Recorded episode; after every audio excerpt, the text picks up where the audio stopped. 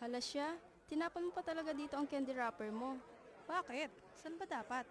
Mayroon tayong mga tamang basurahan para sa mga nabubulok, di nabubulok at recyclable materials. Okay, okay. Eto na, magtatapon na sa tamang basurahan. Ayan, tama yan. Huwag magtapon kung saan-saan.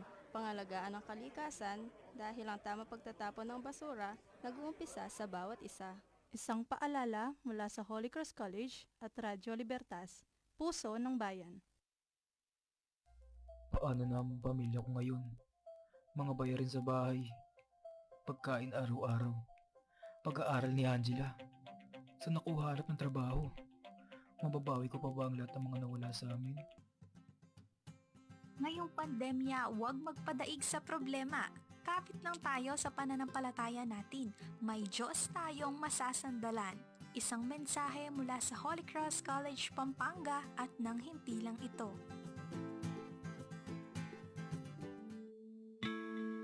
Ikaw ba ay nalulungkot, balisa, hindi makatulog, at nahihirapang mag-focus sa pag-aaral dahil sa depresyon?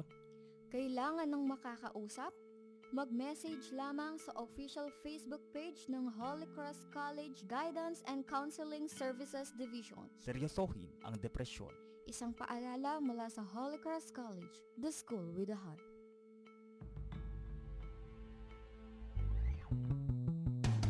Radio Libertas, the first educational radio station in the eastern part of Pampanga. Radio, Libertas. Radio Libertas, ang puso ng bayan. Isang magandang umaga Santa Ana, magandang umaga Pampanga or tama bang sabihin kong isang maulan po na umaga sa inyong lahat. Nako no, malakas-lakas po ang ulan na nararanasan natin dito sa Pampanga. Ayan, muli po nagbabalik ang barkadahan sa paaralang may puso ng Radyo Libertas the first educational radio station in the eastern part of Pampanga. Nagbabalik na po ang inyong paboritong barkadahan dito sa Radyo Libertas. Pag-usapan natin ang mga programa ng paaralang may puso sa panibagong academic year. Kaya samahan niyo po kami sa isang oras na talakayan. Muli ako po si Angelica Simpaw, ang inyong mga kasama sa isang makabuluhang kwentuhan. Yan, time check po muna tayo. 8.37 na po ng umaga. Gising-gising na po kahit medyo malamig at maulan. Ngayon po ay ikadalawamput siyam ng Hulyo taong 2021.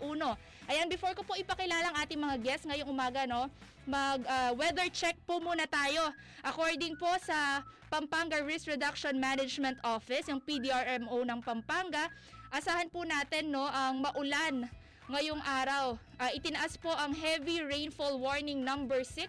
So asahan daw po natin ang uh, pagbaha sa ibang mga flood-prone areas, yung mga coastal areas po ng ating lalawigan. Sa Pampanga po nakataas at uh, saka sa Tarlac nakataas ang orange warning. Ibig sabihin po niyan may associate, associated hazard, yung flooding is threatening. So uh, lalo na po dyan yung mga nasa bandang Candaba, San Luis, yung mga malapit po sa Pampanga River. Nako, asahan nyo po yung pagtaas ng tubig ano, at lagi po sana tayo maging handa at alerto. Lalo na po ngayon ay meron tayong habagat or southwest monsoon. Ayan, mag-ingat po lahat ng ating mga estudyante, mga magulang na papasok pa lang po sa kanilang mga trabaho. Ayan, magandang umaga po sa lahat ng ating viewers ngayong umaga. Ay naku, marami pong nakatutok, no? Siguro naghahantay po ng class suspension itong mga nakatutok sa atin ngayong umaga. Marami-rami na po ang nakikinig. Ayan, pag-uusapan po natin ngayong araw ang roles and responsibilities of a Crucian. Ano nga ba ang responsibilidad ng isang estudyanteng enrolled sa Holy Cross College hindi lamang mag-aral ng mabuti, ayan naalamin po natin yan mamaya. And also we will give reminders on proper decorum during online classes, right manners and conduct. Nako, itatakal po yan ng ating mga guests for today. Ayan, first we have our Chief Guidance Counselor, Sir Archiles David. Sir Archie, good morning po. Good morning, ma'am. Good morning po sa lahat ng mga nakikinig at nanonood ngayon. Lalong-lalo na sa ating mga students. Ayan, good morning din po. And also, good morning sa ating isang guest for today, ang Prefect of Discipline ng HCC, Ma'am Christine Concepcion. Good morning, Ma'am Angelica. Good morning, Sir Archie. Morning, at sa mga estudyante kong nakatutok. Good morning sa Ayan. inyong lahat. Hello, good morning po sa inyong lahat. Sa ating mga estudyante, ayan oh, marami na pong nagko-comment. Isang maulan na umaga daw po sa atin, no? Sana po kayo ay safe at sana po kayo ay hindi pa nagtataas ng mga gamit ninyo at hindi pa binabaha sa inyong mga lugar.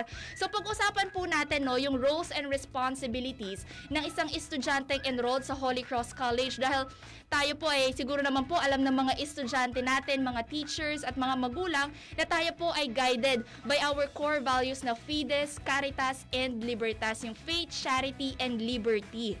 Okay? And before po tayo uh, magpunta sa ating talakayan ngayong umaga, remind ko lamang po no, yung ating mga students na available at maaari na pong kunin ang inyong mga student handbook. Ito po yan, no, kung makikita nyo po sa inyong screen. Ayan, makukuha po ng mga grade school at junior high school students ang kanilang handbook sa opisina ni Ma'am Arliza Reyes, ang principal ng Integrated Basic Education Department ng IBED po. Habang sa opisina naman ng SHS Principal si Ma'am Maria Teresa A. Ideher, makukuha ang handbook ng 4 grade 11 and grade 12. Ayan, and sa office naman po ni Ma'am Christine sa Prefect of Discipline, makukuha ang handbook ng mga college. Ayan ma'am, ano po ba yung kailangan pala nilang i-present pag magki-claim na sila nito? Kailangan lang po nila yung kanilang registration form to attest that they are really enrolled in this school. Ayan, para sa, para sa mga officially enrolled pa lamang po ito, no? So, reminders lang po kasi, ah, maisingit ko lang kasi marami po sa mga students natin ang nagme-message pag inopen daw nila yung ELMS nila, wala silang nakikitang enrolled na subject. So, reminder lang po, meron lamang tayong 5 steps sa ating enrollment. So, yung online registration, validation from the guidance counselor, natatawag po sila sa inyo pag pwede na kayong pumunta sa school or magpa-advising. Yun po yung third natin, advising sa principal or program chairs. Tapos four po sa registrar yung assessment of fees at wag po natin kakailimutan na hindi lamang po nagtatapos doon. Kailangan po natin magbayad sa cashier kahit yung registration fee lamang po. At sinabi naman po ng ating hardworking president kahapon noon nung nakasama natin siya tsaka si Ma'am Let ang ating VPAA. Sabi nila tumatanggap pa rin po kami ng 500 pesos for registration fee para at least po ay ma-enroll na po yung mga subjects sa ELMS ninyo at makapag-umpisa na kayo for your class orientations. Ayan, for our students na meron pong katanungan, no, pwede po kayong mag-comment dito sa ating Facebook live stream ngayong umaga or pwede po kayo mag-message sa aming official Facebook page.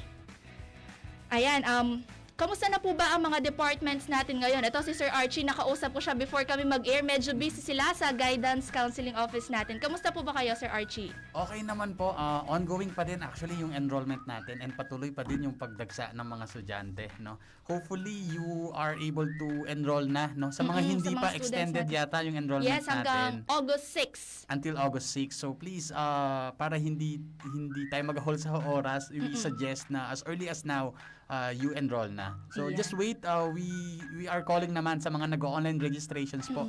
Uh, we are calling them for the validation para they can directly go to their program chairs and uh, department heads for their enrollment. Ayan.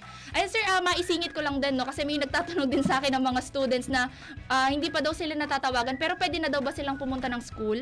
Yes, ma'am. Uh, There Okay. are instances kasi na may mga mali yung numbers na na-input nila online. oo so, kapag tinatawagan namin either unattended or hindi uh, invalid number or hindi Ah. sinasagot. Kapag Okay. wala pa kayong na-receive na tawag after 3 days ng online registration nyo, please proceed na directly sa guidance office. Okay, okay. Ayan, para sa ating mga students, no, yung mga nagme-message po sa atin na hindi pa sila tinatawagan, ayan, pwede po kayong pumunta na sa school. Ayan, and kayo po, Ma'am Christine, kamusta po ang POD natin ngayon? Okay naman ma'am, we're also catering, uh, already catering the services, no? We're issuing good moral certificates na kailangan din ng ating mga estudyante during enrollment. And of course, other services din, like yung, uh, we have placed uh, boxes no, in front of the school where if they want to, you know, uh, may gusto silang sabihin sa amin regarding certain things that Yan, are, mga that they cannot air, you know, uh, madali nila kaming ma-reach din. Ay, naku, maganda pong usapin yan, no? Minsan kasi meron mga students na parang may problema sa mga teachers or sa mga Yes. kapwa estudyante nila, tinatanong nila kanino sila pwedeng pumunta bukod sa kanilang advisors or program chairs. Pag-uusapan po natin yan mamaya. Itatanong ko po kay Ma'am Tin. Ayan, kamustahin, ah, since ah, pinag-uusapan natin yung enrollment, kahapon po, ah, sabi po ni President, target natin ay parang nasa 5,000 na students na i-cater for this academic year. Ayan, ah, since marami na din tayo naka-enroll ng mga new students and transferees, ah, siguro ah, curious na sila, ano ba yung roles and responsibilities ng isang estudyante bukod sa mag-aral sila ng mabuti? Sir Archie, ano po ba ang roles and responsibilities ng isang Crucian? Uh, actually, uh, yung resp- duties and responsibilities po ng mga students are already na seen dito sa ating student handbook. So, uh, just in case gusto nila ng detailed na Yes. responsibility nila as students, they can refer sa kanilang handbook. So, we suggest no kung may time naman sila, they claim na yung kanilang handbook. Uh, but to give you an idea, no, uh, una of course, uh, we'll talk about their rights as students, no. In general, uh, nakapaloob dito sa kanilang handbook na they have the right to quality education, which is, I'm sure, Holy Cross is already giving, no. Uh, we also can read dito yung uh, the right to learn in a safe environment, which is also uh, Holy Cross College is providing, no? And uh, the right to have an equal treatment no? Lahat naman ng students natin binibigyan natin ng equal treatment dito sa ating Mm-mm. school. Basically yun yung nakapaloob dito sa sa handbook natin. But of course with their rights comes their responsibilities Yes. din. Of course hindi na- hindi dapat natin makalimutan as students ang kanilang mga responsibilidad no? We are as uh, employees of this school uh, we are giving them the best that uh, the best services that we can give to them. And of course in exchange of that di ba ma'am Tin dapat sukalian din naman nila Mhm. na gampanan nila ang kanilang Yes. responsibility as students of course number one dito yung pag-attend ng classes Yes po. no? though of course uh, we are in a pandemic and face-to-face classes is hindi possible ngayon but we are doing our best no to cater to the students na uh, like walang pang online class no we have modular uh, mode of learning no uh, so there should not and there should not be any reason para hindi mag-attend ng ng classes. Tapos yung punctuality very important Yes, no? nako. in in our online classes uh, nung nung face-to-face classes siguro given the fact na baka nagta-travel pa yung bata no? Going to school uh, na traffic and all pwede pang ma-accept yung reason. But for for punctuality for online classes uh, wala na sigurong reason para ma- ma-late pa yung bata Ayan, sir, dagdag ko lang, no, when it comes to punctuality, like kung nire-remind yung mga students kapag during the class orientation, ito nag-start tayo nitong 27, ah, kung malilate kayo, pwede bang pakinotify yung mga teachers ninyo? Kasi yung mga teachers, nagla-log in yan madalas 20 minutes before the class. So, biruin nyo yung time na hihintayin pa nila sa inyo doon sa mismong time, di ba? Ah, so, para hindi na din masayang yung time ng teachers nyo kakahintay or even yung mga classmates ninyo, syempre, naka-data halos lahat ng mga students natin nasasayang while waiting before mag-start ng class. So, pwede paki-notify po ang inyong mga teachers kung hindi kayo makaka-attend or malilate Correct. kayo or minsan buong klase wala kasi ah, meron silang problem or may kasabay na event. Please always notify. Kaya po meron tayong mga group chat, 'di ba, sa Messenger para at least nano-notify po natin yung mga teachers. Ginawa po 'yan para magkaroon tayo ng mas maayos na communication during this pandemic. Ayun. Sir, meron po po kayo idadagdag? Yes, that's actually uh, correct no, uh, ma'am. Uh, napaka-importante ng punctuality ngayon, no. Uh, and parang siguro uh, we treat this as a parang regular face-to-face classes. Nagigising ka na maaga, no. Of course, you need to prepare no for your Yes. class. Hindi yung 8 o'clock ang klase mo, gigising, gigising ka ng 7.50 and then you have only 10 minutes preparation. No? Kung 8 o'clock ang, pas- ang pasok mo, gising ka ng 7 no? para makapag-almusal ka pa, makapaghilamos or makapa- maka- makaligo because kailangan mong i-prepare din yung yung laptop, yung tablet na ginagamit mo or yung computer. Hindi kasi pwede na pagising mo klase ka agad. So Mm-mm. yung uh, the key here is the preparation for your uh, for your online class. Minsan may mga students pa po yatang nakahiga pa pero nag-a-attend na ng klase. Huwag naman po sanang Correct. ganon. Later pag-uusapan natin yung mga do's and don'ts Ayan. in ano in online classes. po. And then of course yung pagpasa ng Yes assignments, no.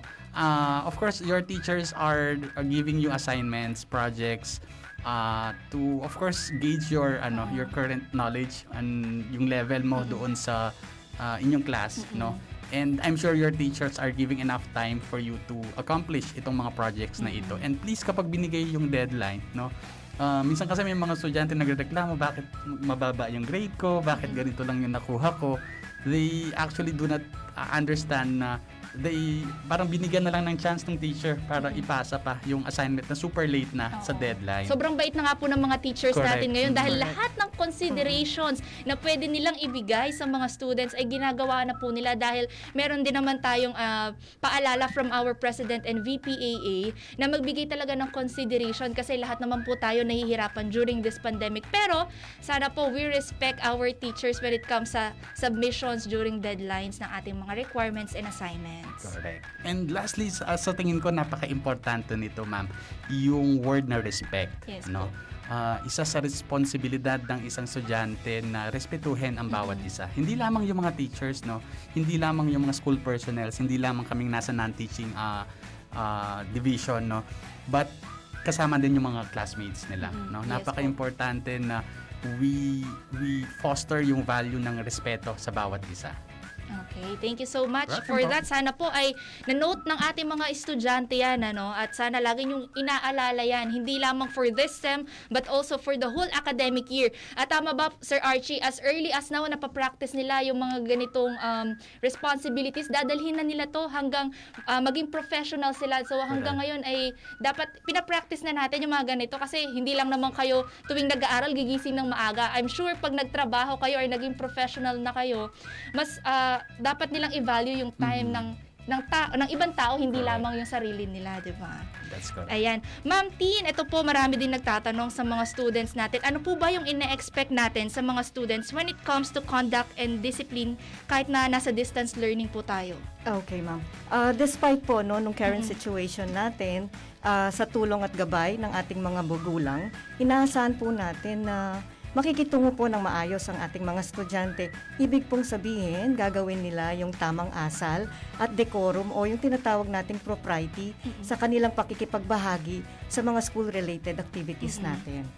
Okay. So, ibig sabihin po noon, no, kapag yung nasa online class kayo, um, paano ba i-explain nyo? Kahit pag nasa online class kayo or nasa modular, ah, kailangan pa rin may discipline pa rin po kayo, no? Yes, And even kasama, yung mga kasama nyo sa bahay, 'di ba? Yes, Kasi ma'am. nasa bahay po yung mga estudyante natin ngayon. Hindi po tulad dati na namomonitor natin sila dito sa school, ano? Opo. Pero ma'am, ah ah, binabantayan din po ba ng POD yung mga pinupost sa social media minsan ng mga bata, ganyan, or yung mga behavior nila sa social media? Kasi parang doon natin sila ngayon na monitor eh. Kasi Yes, nandun yung buhay nila ngayon sa social media. Opo, tama po. Binabantayan po namin sila lagi, no po. Mm-mm. Nakatutok po lagi kami sa kanilang mga FB pages or FB walls, no para makita po namin yung mga ka- kanilang mga activities. And then kapag nakakakita po kami ng hindi maganda Mm-mm. or medyo makaapekto sa kanila at sa ating paaralan, nire-remind po namin sila, mini-message po namin silang personal. Mm-mm. Ayan no, um, isang reminder le- din sa mga students natin, no, please observe proper behavior in and outside of the school, lalo na po sa social media, no, dahil din nga tayo nakikita-kita physically, so yung ibang tao din ay parang ginajudge na kayo, parang nagiging part ng personality nyo, extension na ng personality ng isang crucian ang kanyang social media accounts. Tama, tama po. Ayan. So sana po ay be responsible sa mga pinopost natin sa social media. Ayan, ma'am, punta tayo dun sa online classes dahil nga po naka-online classes tayo. Ano po ba yung proper grooming or ano ba yung dapat na asal or character ng isang crucian? Opo. Ah, maganda yung tanong mong yan, no, Miss Angelica, kasi nga, dapat ang ating mga estudyante ay maging conscious Yes po. sa kanilang grooming. Hindi lang hindi lang sa labas, ah, lalo na sa loob ng klase.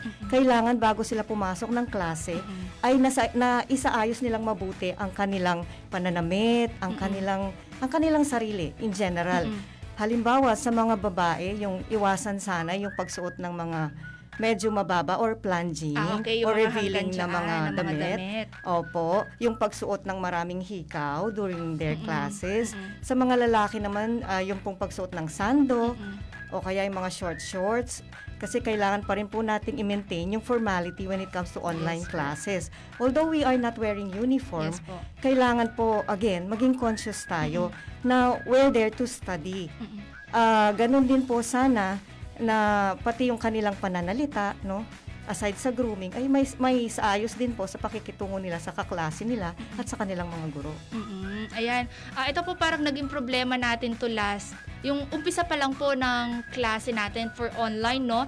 Meron yung mga damit na medyo see-through or yung mga Yes. parang nakapambahay. Pwede naman po pang pambaba, pambahay, pero yung dapat t-shirt na medyo maayos naman po para kasi you are presenting yourself sa teachers ninyo at saka sa mga kaklase ninyo, 'di ba? Parang ayaw mo naman siguro makapag ah, makipag-usap sa mga kasama mo online na gusgusin ka or bagong gising ka, hindi ka man lang nagsuklay or nag-toothbrush. Tama, ma'am. Ayan, 'di ba? Parang mas masarap naman siguro mag-aral kung fresh ka or bagong ligo ka, 'di ba? So sana maligo naman po ang ating mga students kahit medyo malamig, okay? Okay, um Sir Archie, balik po ako sa inyo, no. Yung may reminders po ba tayo about sa punctuality during online classes? Yes, ma'am. Uh, as uh, we've talked about uh, punctuality later, no, Mm-mm. uh, a while ago, uh, napaka-importante that we always uh, come on time, no? Uh, na-mention nyo din na parang give advice sa iyong Mm-mm. ano parang uh, heads up sa iyong teacher kung hindi ka makaka-attend doon sa klase no uh, of course your teachers are considerate enough to really understand na baka wala kayong connection lalo na ngayon maulan no ma'am may Yes mga po. chances na magkaroon ng mga power interruptions, mga connection issues sa mga service providers for internet. So, your teachers would understand as long as you give them a heads up na, ma'am, hindi po ako makaka-attend kasi wala po akong kuryente. Kasi sa, they are wasting their time waiting for you, no? Yung sanang time na like 15 minutes na, na natapos or naubos, na nakapag-start na sila Mm-mm. sa klase. Yes. So, ang ang nire-recommend is uh, before be one hour before your class dapat gising ka na nagpe-prepare ka na. Kasi Yes. hindi lang naman ang sarili ang pine-prepare mo pati yung mga equipment na gagamitin mo for your online class. Yes, tama po yan, ano. At saka, siguro naman kasi nung before ah, magka-pandemic, pinapractice na ng mga students natin to, yung nagre-review muna sila, no? Para ito yung sa mga dapat na i-practice na good studying habits na before mag-start yung klase, parang mag-advance browsing or reading na Correct. sila.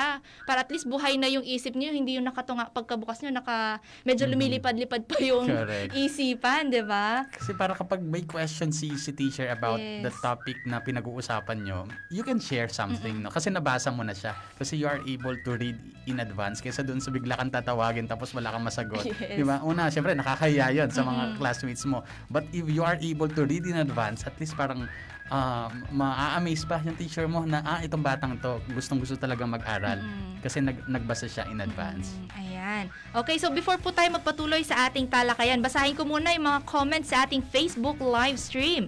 Ayan, isang magandang magandang umaga po or maulan na morning po sa inyong lahat.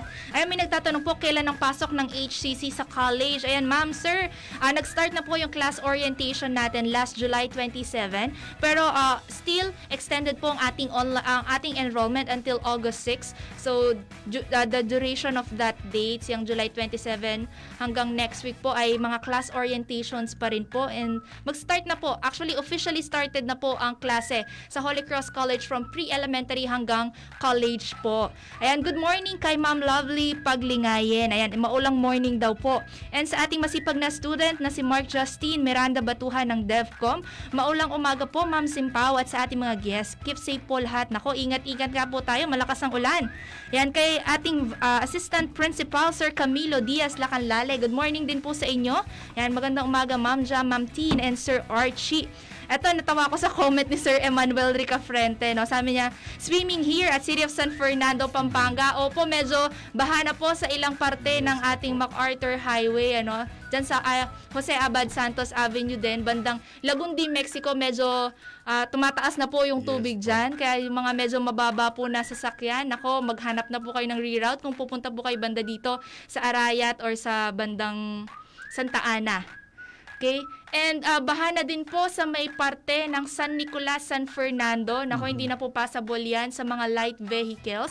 Nakita ko po sa post ng kanilang NDRRMO kaninang alas 5 ng umaga. And also, good morning kay Ma'am Rosemary Venuya Ventura. Good morning po. And good morning kay Jaja Franco. Sabi niya, maulang umaga po sa lahat. Keep safe everyone. And isang maulang morning po sa ating Vice President for Academic Affairs, Dr. Leticia D. Flores. Yan sabi niya, good morning Ma'am Angelica, Ma'am Christine, and Sir Archie. Morning, ma'am. Good po. And meron din tayong greetings from Ma'am Lean Antoco Pascual. Good morning din po sa inyo. And also sa ating head ng research unit, si Doc Paulo Lumanlan. Isang mapagpalang umaga, Ma'am Ja, Ma'am Teen, and Sir Archie. O, marami-rami po ang nag-comment.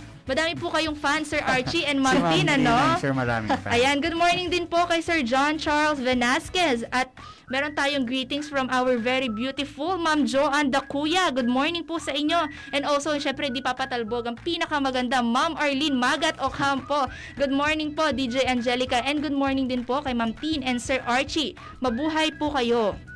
Ayan, sigo. Nahiningal na po ako. Mamaya naman po yung iba, ano?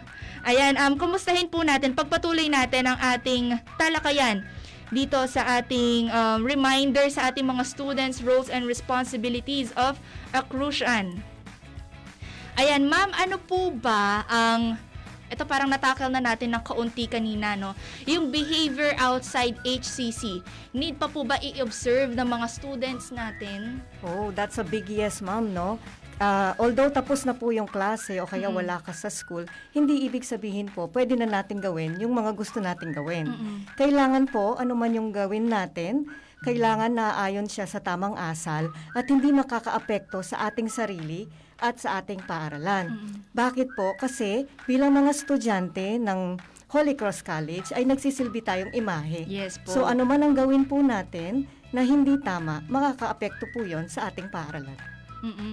Tama po yan, no? Parang sinasabi nila na once a Crucian will always be a Crucian. Minsan nga, graduate na sila ng Holy Cross College, pero they still observe yung ah, proper conduct kahit nasa labas na sila ng school. Kasi ah, pag sinabi, ay, ito Crucian siya, bakit ganyan yung ginagawa niya, 'di ba? Ito, graduate siya ng Holy Cross College or student siya ng Holy Cross College, bakit ganyan yung ginagawa niya, 'di ba? So, sana ah, to our students, please bear in mind that ah, you are, ano ba yon bringing the image nga Yes. ng school, 'di ba? So, Exactly. hindi lamang po sana sarili nyo ang iniisip ninyo, ano, pati po sana yung school din. Kasi, parang kuwari may mga ibang students na nakakakita sa inyo or mga ibang tao, 'di ba? Kung nakita nila kayo lagi nagsisimba or nag-a-attend ng mass, ay ganyan pala yung mga Crucians. Ah, talagang they live ah, by their core value na fides, ganyan no. Sa sana ah, yung mga Crucians natin maging good ah, role model din sila sa ibang mga kabataan. Yes, Ma'am Angelica. I-add ko rin po, kapag kasi hindi tayo umayon sa tamang asal, meron din po tayong mga nakasaad na batas kung saan pwede pong i-call, atten- y- i-call natin yung attention ng estudyante. So sana, no, bilang pong mga naka-enroll dito sa school natin ay ah, inaasahan ko at nakikiusap ako sa ating mga estudyante na gawin yung tamang asal para hindi sila maapektuhan no, yung sarili mismo nila at ang ating paaralan. Mm-mm. Ma'am, na-mention nyo yung kino-call out natin sila. Ano? So, sana wag naman din ah, sumama yung loob ng mga students natin pag kino-call out natin sila. Kasi meron din talaga akong mga students na kino-call out kapag hindi na appropriate talaga yung pinopost nila sa social media or minsan pag yung mga sa klase na characters nila or attitude nila. So, sana iniisip din ng mga students natin. Ito po ay ginagawa ng school, ng mga teachers or employees ng HCC ah, para po yan sa growth and development nyo as a person. Tama, 'Di ba? Madadala niyo po 'yan hanggang tumanda po kayo, 'di ba? Tama po. Ma'am also mentioning na call out, meron po ba tayong mga cases na ganito na na-encounter last academic year without mentioning the names naman? Parang maging example lang sa ating mga students. Meron po. Hindi lang naman this uh, the recent academic Mm-mm. year, pero even uh, The the, previous, previous. ones Mm-mm. po. Meron po. Mm-mm. Mga ano pong cases ito para hindi na maulit ng mga estudyante? Meron po ba? Pwedeng Oh. i-share?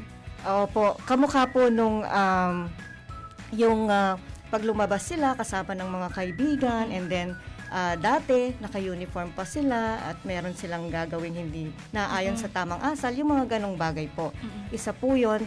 Tapos, uh, yung din uh, nababanggit nila yung pangalan ng school although hindi sila identified na dito nag-aaral. ah, nakakaapekto din po yun sa school lalo na nga kung yung ginawa nila ay hindi again naayon dun sa ah, tamang asal. Mm-mm. Ganun po. Ayun po, um, naalala ko lang po, no, ma'am, we respect the rights of our students to freedom of expression. No? Pero ah, meron kasing mga times na ah, over na or nakaka or it maligns na the school no sa mga pinopost nila sa social media. So, merong isang time na nag-public apology yung isang student kasi um, uh, she is posting sa sho- social media uh, negative post about sa school. Kaso sana kung parang suggestion siya or comment, okay lang. Pero you're maligning the school without proper citing yung mga facts mo kung saan nanggaling. Ayan. So, nag-public apology siya. Okay, so para po sa mga ati, sa ating estudyante, no, just a reminder lang, bukas po yung school, di ba, naglagay nga po sila Ma'am Tin ng box, suggestion box doon na kung meron kayong gustong sabihin or reklamo, bukas po ang school, no, sa mga suggestion, comment or opinion ng ating mga estudyante para po mapagpabuti ang ating serbisyo dito sa eskwelahan, no. So sana po ay before siguro Tama ba, ma'am, sir, na before nila i-post sa social media, pwede muna silang dumulog sa ating mga opisina dito sa school kung it concerns the mga dif- departments? I think mas maganda yon ma'am. Tama po ba, sir? Yes, mas ma'am. maganda po yun. Mm-mm, kasi meron po tayo mga official Facebook page, pwede po kayo mag-private message. Meron din po yung mga departments natin ng mga Facebook page. Sir Archie, ano po yung Facebook page po ng ano natin? Uh, for Guidance and Counseling Services Division, ma'am, it's Holy Cross College Guidance and Counseling Services Division. Ayan, please like and share para yung mga students, lalo na yung mga first year and transferees. Sa POD po, ma'am, Yung sa amin po, Holy Cross College Student Discipline and Formation Services Division po. Ayan. So, kung meron po po kayo mga suggestion, comments, or opinions, or reklamo, ayan, pwede po muna kayo mag-message sa amin, ano, para maiwasan natin yon na magpa-public apology pa kayo kasi mali-mali yung pinopost nyo sa social media. Okay. Ayan, reminder lang, soft reminder lang sa mga ating students. Very konti lang naman po, hindi naman po marami, ano, yung mga na-encounter natin ganito. Ayan, balikan ko lamang po yung mga ah, comments natin. Ah, ayan, sabi ni Ma'am Arlene, go Ma'am Tin, ganda ng boses. Sabi ni Ma'am Joanne, kakailab po ng boses ni Ma'am Tin. Naku, baka mawalan po ako ng ano dito, ng time slot. Si Ma'am Tin na po Baka yung pa- mapalitan na si Ma'am Ja. Opo. Ma'am Joanne, Ma'am ano, Ma'am Arlene, paki-PM na lang po. Ayan. And good morning din sa ating student si Regine De La Rosa, ang host ng Usapang Millennial. Ayan, yes po, tama po yun. Kahit online classes, andun pa rin yung preparation like before na bago papasok ng school, ang kaibahan lang talaga ay yung di ka babiyahe or maglalakad. Uupo at haharap na ngayon sa gadgets na ginagamit namin. Ayan, so sana nga no, lahat ng students natin nagpe-prepare na muna. Ayan, good morning kay Krisha Joshelle Tongo Soliman III. Sarah Dizon, Ma'am Marisa Basilio, good morning po. Ayan, kay Ma'am Ana Paulo Franco, good morning po. And good morning din kay Sir Jerwin Resitas. And kay Sir Arden Kabugos. Ayan, hello po and good morning sa inyo. Sana po napanood nyo yung episode ng Hello Teacher sa bago niyang time slot with Sir Jerwin. Kasama niya po kahapon Sir Arden tsaka si Ma'am Diana. Pwede niyo pong i-replay yung Facebook live stream. Andyan lang po sa ating official Facebook page. Ayan, merong uh, comment si Sir Camilo Diaz Lacanlale. Sana yung mga students natin, wag i-misinter- uh, i-misinterpret yung pagdidisiplina sa kanila. No, tama po yan. Ma'am, ah, eto si Sir Archie at saka kay Ma'am Tin, may tanong lamang po ako sa inyo. Minsan po kapag, ah, ano po ba yung ta- tamang or proper way to discipline our students ngayon? Kasi ah, masasabi ko po na medyo progressive na yung mga students natin when it comes to discipline. Kasi medyo mulat na din naman po sila dahil halos lahat nakita nila sa internet and social media. Meron po ba kayong suggestion on how to proper disip- to discipline our students? Ah, sa sitwasyon ngayon, ma'am, medyo po ah, hirap tayo, Opo. no? Aminin po natin Mm-mm. yon kasi nga yung ating mga estudyante ay hindi po mapasok sa school. Mm-mm. However, nandyan po yung mga magulang Mm-mm. na katuwang natin sa pagdidisiplina sa mga bata.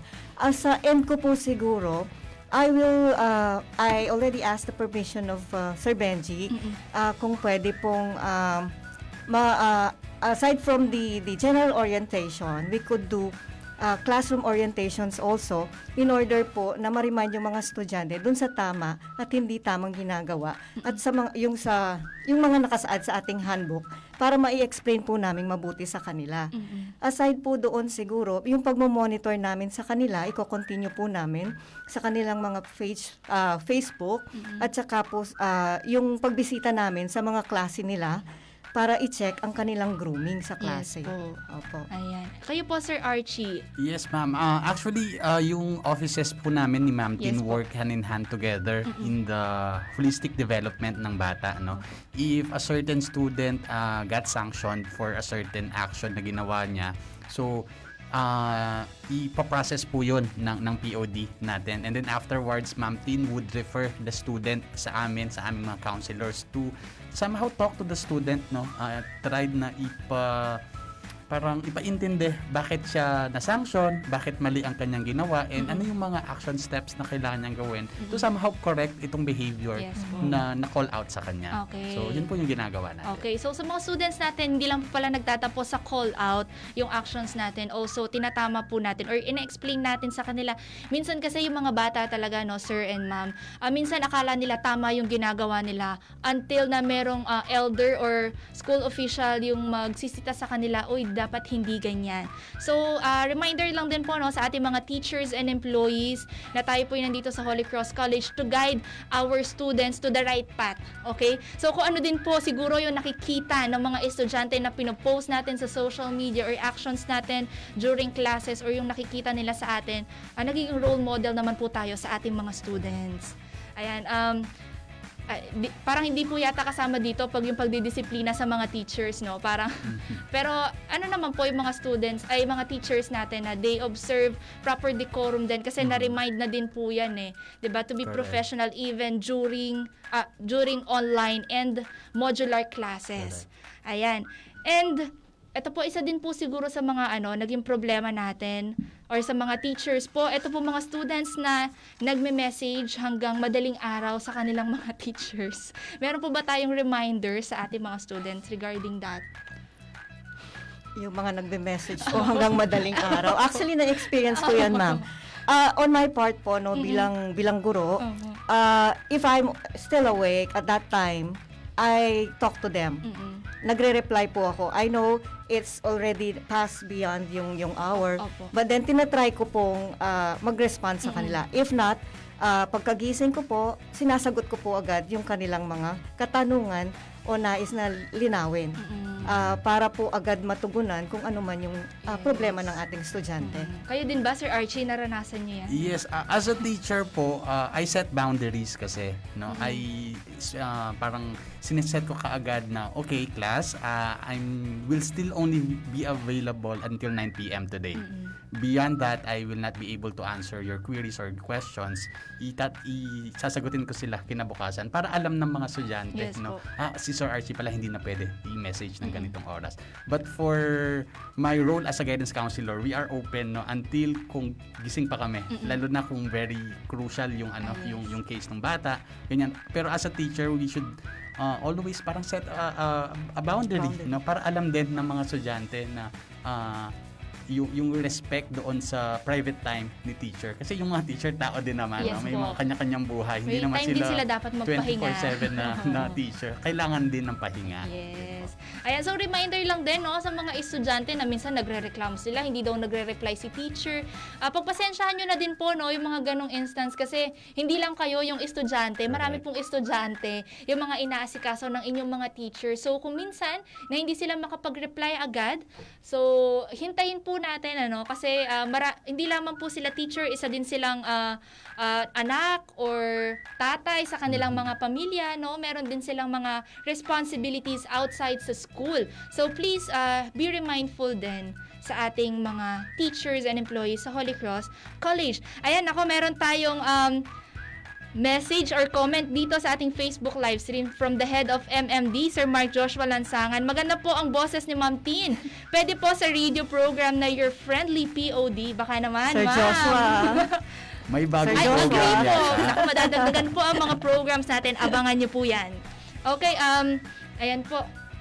Ayan, so uh, we also invite our students, no, meron po tayong mass ng alas 10 ng umaga to be officiated by Fa- Reverend Father Reynaldo M. Cruz. So sana po maka-attend sa live mass. Dito din po sa ating official Facebook page ng ating mga students and teachers and even your parents po. We invite you all. Ayan, last na lang po.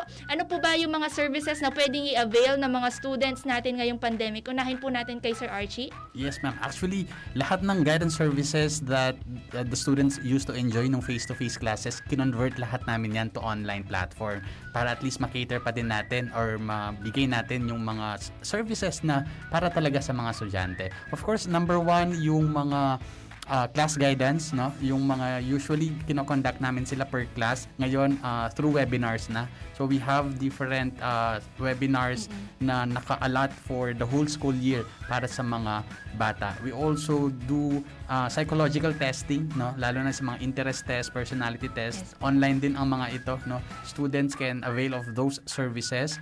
Uh, we also have uh, career counseling, lalo na sa mga pag-graduate at hindi alam kung anong course ang iti-take or kung anong strand ang iti-take in senior high school. And of course, yung tinatawag naming heart of the guidance services, which is counseling.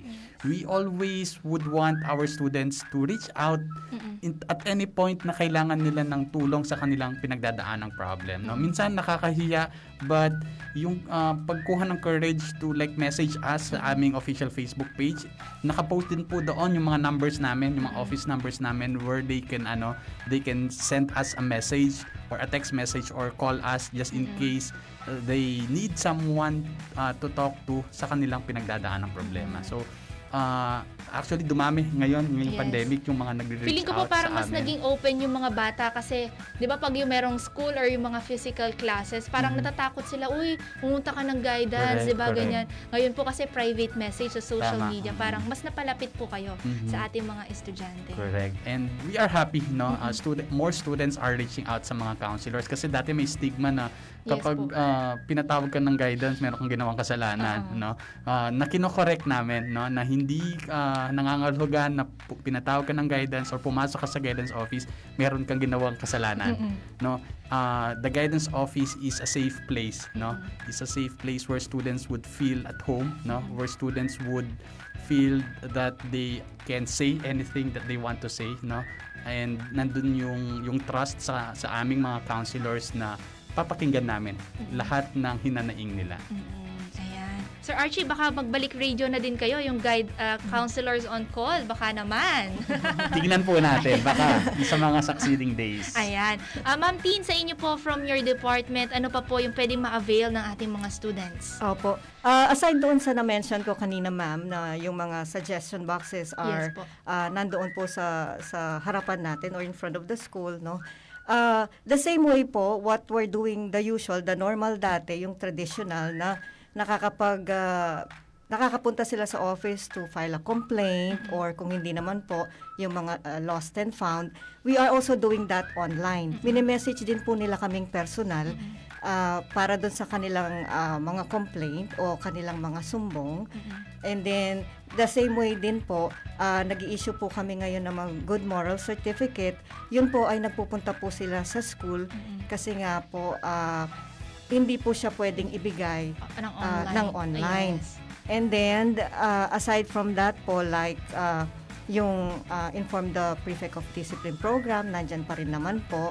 At saka we're open to discipline marshals also, yung mga estudyanteng gustong tumulong sa amin, no, uh, sa pagdidisiplina ng ating mga estudyante, ay uh, pwede rin po kaming i-message nila. Ah, yung mga other services po, medyo hirap pa yung division namin kasi kailangan po talaga yung physical presence ng bata, hindi lang ng bata, pati yung magulang. Yes. Kasi napaka-importante po yung mga documents na kailangan nilang i-fill out at pirmahan sa harapan namin. Nonetheless, we are also sending the forms to department heads, uh, sa mga vice principals and advisors wherein talagang hindi makapunta yung bata i-fill out nila kapag sinend sa kanila and then ibabalik po sa amin ng department head o yung mga advisors po nila. Ayan. Thank you so much, Ma'am Tin. So, sa ating mga estudyante, no, bukas po ang mga offices ng ah, Student Affairs and Services Division natin dito sa Holy Cross College. Kahit na po ay nasa remote learning pa rin tayo or hindi po kayo nakakapunta sa school, pwede niyo po silang ah, ah, i-reach or i-message through their official Facebook pages or even sa official Facebook po ng Holy Cross College. Ayan, ah, para po sa ating mga comments dito sa ating Facebook live stream, sana po ay wala akong nalagpasan na basahin. Ayan, isang magandang umaga po sa inyong lahat at sana po kayo ay safe at healthy sa inyong mga bahay. So, last na lang po, good morning kay Ma'am Jo Passion Baloran ay, at kay Sir Rodel de la Cruz. And thank you so much kay Ma'am Joan Dakuya for sending 50 stars. Ayan, thank you so much, Ma'am Joanne. Nako, parang kailangan yata lagi nandito si Ma'am Tin tsaka si Sir Archie para marami kaming stars. Ayan, so abangan din natin, no, baka magbago na isip ni Ma'am Tin tsaka ni Sir Archie, baka magbalik sila sa programa ng Counselors on Call or baka magkaroon tayo ng Your Friendly POD. Ayan, ako, abangan natin yan, ano. And yan, uh, we invite all our students, teachers, employees, mga parents to attend our virtual mass 10 o'clock po with, uh, to be officiated by Reverend Father Reynaldo M. Cruz. Ayan, soft reminder lang din po, extended po ang enrollment natin hanggang August 6. Ayan, maraming maraming salamat po sa inyong pagsuporta sa Barkadahan sa Paaralang May Puso ng Radyo Libertas. Lumipas man ang isang oras na talakayan, magpapatuloy pa rin ang Barkadahan. Muli ako po si Angelica Simpao kasama si Sir Archie David at Ma'am Christine Concepcion. Bumabati po sa inyo ng isang maulan na umaga at ingat po kayong lahat.